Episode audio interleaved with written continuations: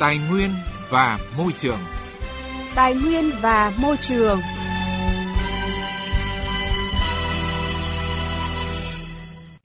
Xin kính chào và cảm ơn quý vị đang nghe chương trình Tài nguyên và môi trường trên kênh Thời sự của Đài Tiếng nói Việt Nam. Thưa quý vị và các bạn, giải phóng mặt bằng được coi là một nút thắt trong quá trình triển khai các dự án phát triển kinh tế xã hội. Đây cũng là lĩnh vực nhạy cảm, phức tạp, tác động trực tiếp đến đối tượng sử dụng đất, các thành phần kinh tế, đặc biệt là đến đời sống của người dân, hộ gia đình. Thực tế cho thấy các công trình dự án ở các địa phương khi thực hiện giải phóng mặt bằng đều gặp phải những khó khăn vướng mắc như việc xác định nguồn gốc đất, giá đất, đơn giá tài sản, vật kiến trúc, cây cối để tính bồi thường. Ngoài ra, khi thay đổi về chính sách đơn giá bồi thường dẫn đến sự so sánh khiếu nại về chính sách cũ và mới, làm gián đoạn tiến độ thực hiện dự án. Trong khi đó, nhận thức và ý thức của một bộ phận người dân trong việc thực hiện chủ trương thu hồi đất và chính sách bồi thường giải phóng mặt bằng chưa cao, gây ảnh hưởng đến tiến độ của dự án. Ghi nhận của phóng viên Đài tiếng nói Việt Nam tại tỉnh Ninh Bình. Thực hiện giải phóng mặt bằng dự án đầu tư xây dựng tuyến đường Đông Tây, đoạn từ thành phố Tam Điệp đến thị trấn Nho Quan, tỉnh Ninh Bình. Gia đình ông Quách Văn Hải ở xóm 5, thôn 3, xã Phú Long bị thu hồi hơn 1.000 mét vuông đất ở và phải tái định cư nhưng đến nay, gia đình ông vẫn chưa bàn giao đất, tái định cư. Ông Nam cho biết, gia đình ông đã nắm được chủ trương của nhà nước về việc thu hồi đất thực hiện dự án tuyến đường Đông Tây từ 2 năm nay và hoàn toàn ủng hộ chủ trương này để phục vụ mục đích phát triển kinh tế xã hội. Tuy nhiên, trong thời gian đợi nhà nước thu hồi đất, gia đình ông không thể thực hiện xây dựng cơi nới sản xuất trên đất bị thu hồi. Điều này ảnh hưởng đến cuộc sống gia đình nên ông mong muốn nhà nước sớm thực hiện đền bù giải phóng mặt bằng để ra nơi ở mới ổn định cuộc sống khi nào mà nhà nước có khu tái định cư thì chúng tôi sẽ sẵn sàng lên để nhận và sẽ làm. Chỉ có dao động tư tưởng là bà con thấy nó lâu đâu không thấy tiến triển nhanh khi mà làm việc thôi tất nhiên nó cũng có cái tâm lý. Bà con thì tự nhiên này thấy làm đường đến đằng sau nhà mình rồi thấy cái này thì dao động về cái phát triển gia đình. Khó khăn bố trí tái định cư cũng là khó khăn chung tại các xã trên địa bàn huyện Nho Quan, nơi có tuyến đường chạy qua. Ông Bùi Văn Hiếu, Chủ tịch Ủy ban nhân dân xã Phú Long cho biết, hiện Ủy ban nhân dân xã đã thực hiện giải phóng mặt bằng được 5,8 km trên tổng số 6,2 km đường chạy qua. Còn lại 400 m liên quan đến đất thổ cư chưa bố trí tái định cư cho các hộ dân liên quan đến phần đất của công ty cổ phần thực phẩm xuất khẩu Đồng Giao nên chưa thể giải phóng mặt bằng. Ông Bùi Văn Hiếu đề nghị đề nghị với hội đồng giải phóng triển khai sớm cái việc tạo mặt bằng khu tái định cư để người dân yên tâm trong các nội dung liên quan đến sinh sống cũng như là cái đắn đo về cái giá cả giữa cái chuỗi mà giải phóng và cái giá ở chỗ tái định cư để người ta cân đối. Khảo sát tuyến đường trên địa bàn một số xã bị ảnh hưởng trên địa bàn huyện Nho Quan cho thấy, công tác giải phóng mặt bằng đang còn nhiều khó khăn, trên toàn tuyến chỉ có vài điểm được nhà thầu thi công. Đánh giá về công tác giải phóng mặt bằng trên địa bàn huyện Nho Quan, Tại thông báo của Văn phòng Ủy ban Nhân dân tỉnh Ninh Bình nêu rõ, đến cuối năm 2023, dự án xây dựng tuyến đường Đông Tây sẽ thông xe kỹ thuật, nhưng công tác giải phóng mặt bằng trên địa bàn huyện Nho Quan rất chậm, chưa đáp ứng được yêu cầu. Mặt bằng mới bàn giao được hơn 10 km sôi đỗ các đoạn chủ yếu là phần đất nông nghiệp, còn khoảng 6 km chưa được bàn giao vướng mắc vào phần đất ở và tài sản trên đất. Ông Phạm Quốc Chính, Giám đốc Ban Quản lý Dự án Đầu tư xây dựng công trình giao thông tỉnh Ninh Bình, đại diện chủ đầu tư dự án cho biết, sáu cây này thì nó lại không phải liên tục mà nó sôi đỗ trên tuyến. Thì à, nó cũng có ảnh hưởng đến cái bố trí cái máy móc, đặc biệt là cái vận chuyển vật liệu dọc tuyến. Ngoài cái chủ động của chúng tôi thì vẫn là cái phối hợp và cái giải phóng mặt bằng, kiến nghị các ngành quan tâm hơn nữa trong cái việc thực hiện cái chế độ chính sách về giải phóng mặt bằng, để đẩy nhanh giải phóng mặt bằng không chỉ tuyến đường Đông Tây, hiện công tác giải phóng mặt bằng tại một số dự án trọng điểm có vai trò chiến lược trong phát triển kinh tế xã hội của tỉnh Ninh Bình giai đoạn từ năm 2021 đến năm 2025 và những giai đoạn sau như tuyến đường T21, đường tỉnh kết nối quốc lộ 1A với quốc lộ 10 và kết nối quốc lộ 10 với quốc lộ 12B tỉnh Ninh Bình cũng đang gặp phải những khó khăn trong công tác giải phóng mặt bằng.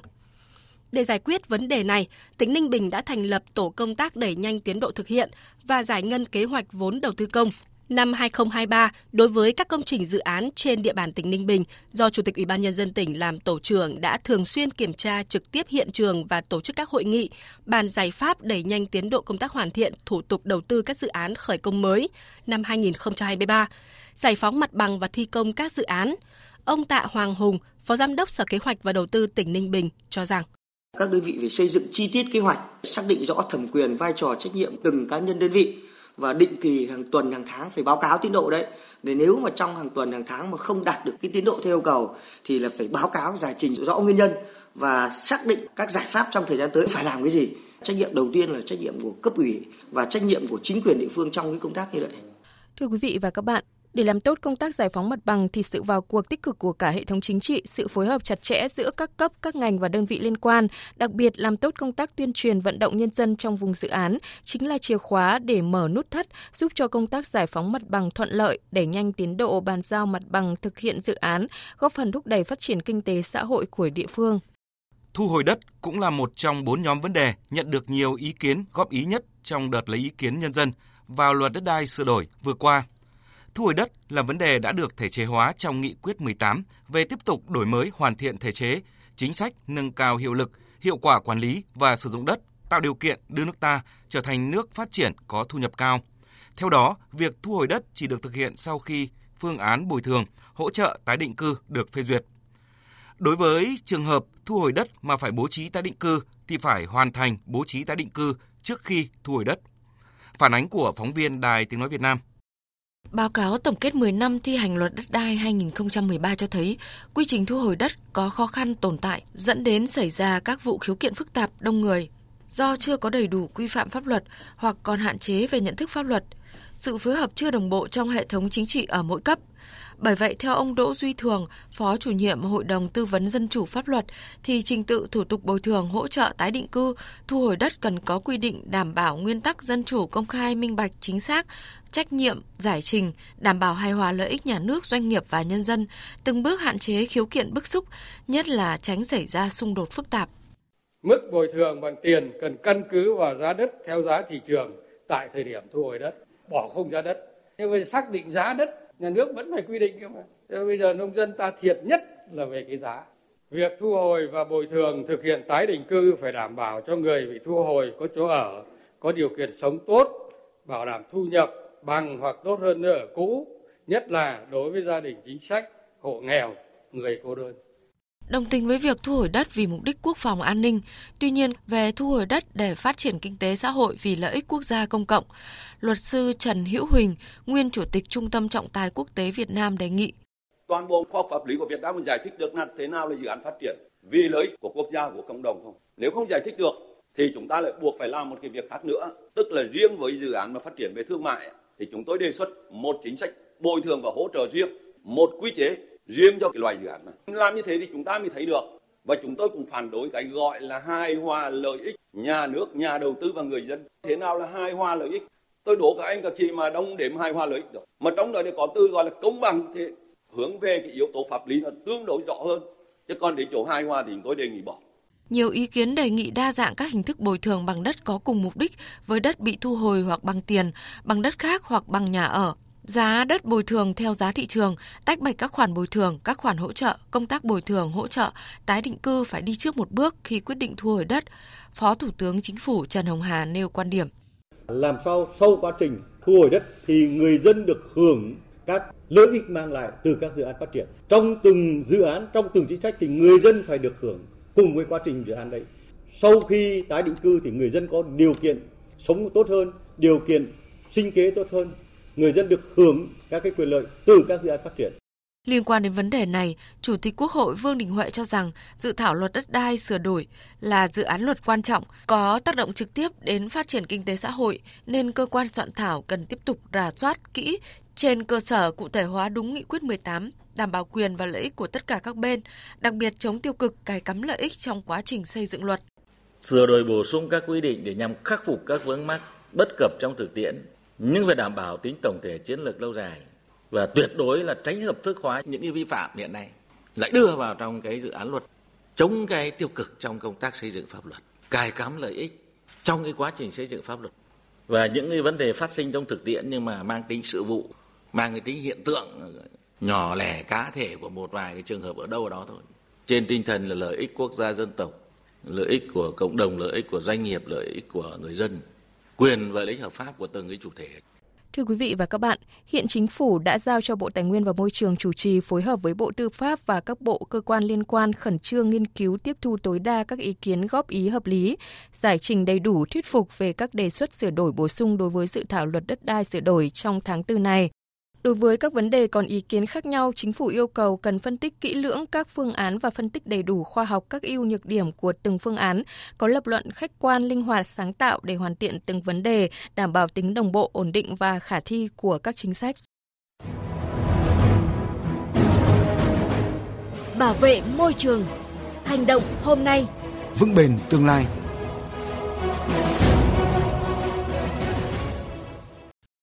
Thưa quý vị và các bạn, không chỉ thu gom rác thải nhựa, một nhóm tình nguyện của anh đã biến những rác thải này thành những tác phẩm nghệ thuật đẹp mắt. Cách làm đặc biệt này không chỉ giúp bảo vệ môi trường mà còn nâng cao nhận thức của mọi người về vấn đề rác thải nhựa. Tổng hợp của biên tập viên Đài Tiếng Nói Việt Nam.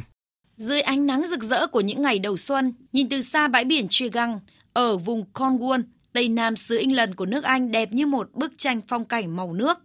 nhưng đến gần hơn du khách sẽ thấy trên bãi cát là hàng triệu hạt nhựa siêu nhỏ gây ô nhiễm môi trường. Ở bãi biển được mệnh danh là viên ngọc quý của địa phương này. Những hạt nhựa nhỏ được gọi là nước mắt nàng tiên cá, có kích thước từ 1 đến 5 mm và là một nguyên liệu thô trong ngành công nghiệp nhựa. Những hạt này được thải ra ngoài môi trường qua những con sông, ống nước với số lượng lên tới hơn 11.500 tỷ viên mỗi năm, gây nguy hiểm cho các loài sinh vật biển. Nhận thức rõ tác hại của các hạt nhựa có màu sắc bắt mắt đối với môi trường biển, ông Rob Anon, 65 tuổi, một nhà sáng tạo nghệ thuật và nhà hoạt động môi trường, cùng các thành viên trong một nhóm gồm khoảng 10 người đã tham gia dọn dẹp bãi biển Triganto.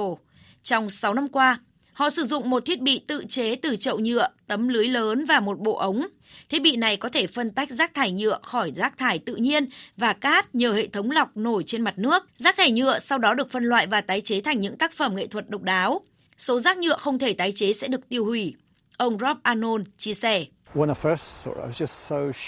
Mới đầu khi làm công việc này, tôi thực sự rất ngạc nhiên. Tôi tự hỏi tại sao lại có nhiều rác như vậy ở đại dương và bờ biển. Sau này nhờ sự giúp đỡ của những người tình nguyện khác, chúng tôi ngày càng thu được nhiều rác thải, trong đó có rác thải nhựa hơn. Chúng tôi làm những việc này để mong mọi người hãy thay đổi thói quen vứt rác ra môi trường biển. Kể từ khi hoạt động đến nay, nhóm của cựu kỹ sư Anon đã thu gom được 20 triệu hạt nhựa và biến chúng thành những tác phẩm nghệ thuật đặc biệt. Trong đó đáng chú ý nhất là một tác phẩm điêu khắc có chiều cao 170 cm, có hình dáng tương tự như những bức tượng Moai bí ẩn trên đảo Phục Sinh. Tác phẩm này hiện được trưng bày tại Bảo tàng Hàng hải Quốc gia Cornwall ở thị trấn ven biển Phan Mao với tiêu đề Một bài học từ lịch sử. Ông Rob Anon cho biết thêm. Khi thu gom được nhiều rác thải nhựa đến vậy, tôi đã tự nhủ tại sao mình không tận dụng làm gì đó từ số rác thải này nhỉ? Và sau đó chúng tôi đã tạo ra những tác phẩm nghệ thuật để gây sự chú ý, với mong muốn điều này sẽ nâng cao nhận thức của mọi người, kết nối mọi người hơn về vấn đề ô nhiễm rác thải nhựa. Vấn nạn ô nhiễm rác thải nhựa không thể phân hủy hoặc khó phân hủy đang trở nên cấp thiết không chỉ ở Anh mà còn trên toàn cầu. Đây được xem là thách thức môi trường lớn thứ hai trên thế giới sau biến đổi khí hậu. Theo Quỹ Bảo vệ Thiên nhiên Thế giới, tổng lượng rác thải nhựa trong đại dương hiện đã tăng 50% trong 5 năm qua. Cứ mỗi phút lại có một lượng nhựa tương đương một chiếc xe chở rác đổ xuống biển. Lượng nhựa đổ vào đại dương được dự báo sẽ tăng gấp 3 lần vào năm 2040. Thưa quý vị và các bạn, thông tin về một nhóm tình nguyện của Anh biến những rác thải thành những tác phẩm nghệ thuật đẹp mắt để bảo vệ môi trường cũng đã kết thúc chương trình Tài nguyên và Môi trường hôm nay. Chương trình do biên tập viên Quang Huy và các biên tập viên Đài Tiếng Nói Việt Nam thực hiện. Hẹn gặp lại quý vị và các bạn trong những chương trình sau.